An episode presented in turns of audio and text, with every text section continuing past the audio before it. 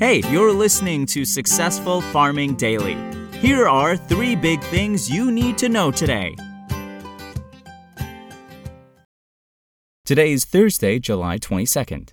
Our first big thing is wheat futures fell in overnight trading, heading for their first loss in 7 sessions, amid profit taking after prices hit the highest level in 2 months. Prices yesterday rose by double digits in Chicago and have been moving higher amid concerns about the spring wheat crop in the U.S., northern plains, and the Canadian prairies.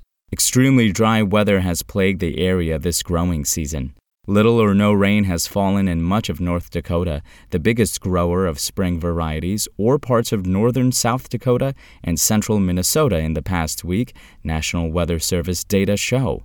Only 11% of the spring wheat crop was in good or excellent condition as of Sunday, down from 16% a week earlier, the U.S. Department of Agriculture said in a report this week. At this time last year, 68% of the crop had received top ratings, according to the government.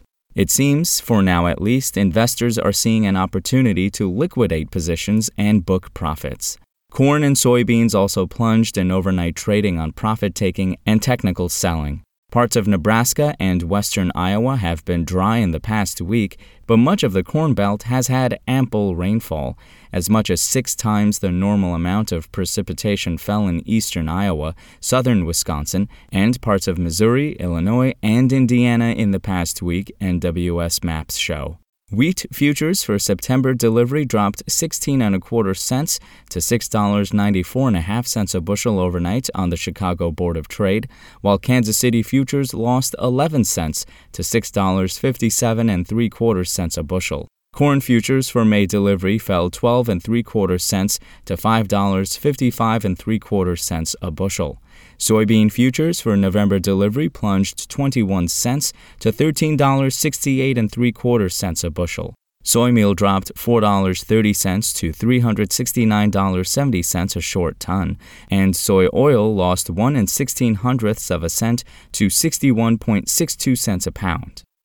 Next up, ethanol output in the 7 days that ended on July 16th dropped to the lowest level in 5 weeks, while inventories rebounded. Production of the biofuel dropped to an average of 1.028 million barrels a day last week, the Energy Information Administration said in a report. That's down from 1.041 million barrels a day on average the previous week and the lowest since the 7 days that ended on June 11th, according to the EIA. In the Midwest, by far the biggest producing region, output averaged 980,000 barrels a day, also a 5-week low. That accounted for the entirety of the losses for the week, as production in the Gulf Coast actually rose to an average of 18,000 barrels a day last week from 17,000 barrels, the agency said.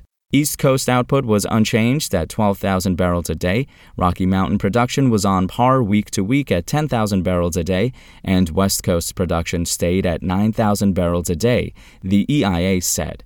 Ethanol stockpiles on July 16th, meanwhile, jumped to the highest level in almost 5 months. Inventory surged to 22.518 million barrels last week, up from 21.134 million in the previous 7-day period, and the highest since the week that ended on February 19th, the EIA said in its report. And finally, thunderstorms are possible in parts of the northern plains today, with some potentially turning severe, according to the National Weather Service. Damaging winds late this afternoon into tonight are the main concern, with wind gusts of up to 60 miles an hour expected, the NWS said in a report early this morning. The storms likely will continue into tomorrow in western North Dakota, where golf ball-sized hail is forecast along with winds of up to 70 miles an hour. Next door in Montana, meanwhile, the hot and dry weather continues. Excessive heat is again expected, with temperatures reaching as high as 101 degrees Fahrenheit, the agency said. Extreme heat will significantly increase the potential for heat-related illnesses, particularly for those working or participating in outdoor activities, the NWS said. In eastern Iowa and northern Illinois, meanwhile, storms are possible this afternoon and early evening before giving way to hot and humid conditions for the weekend.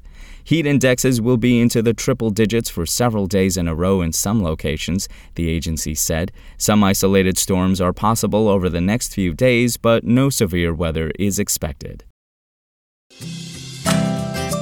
Thanks for listening. Follow more news on agriculture.com.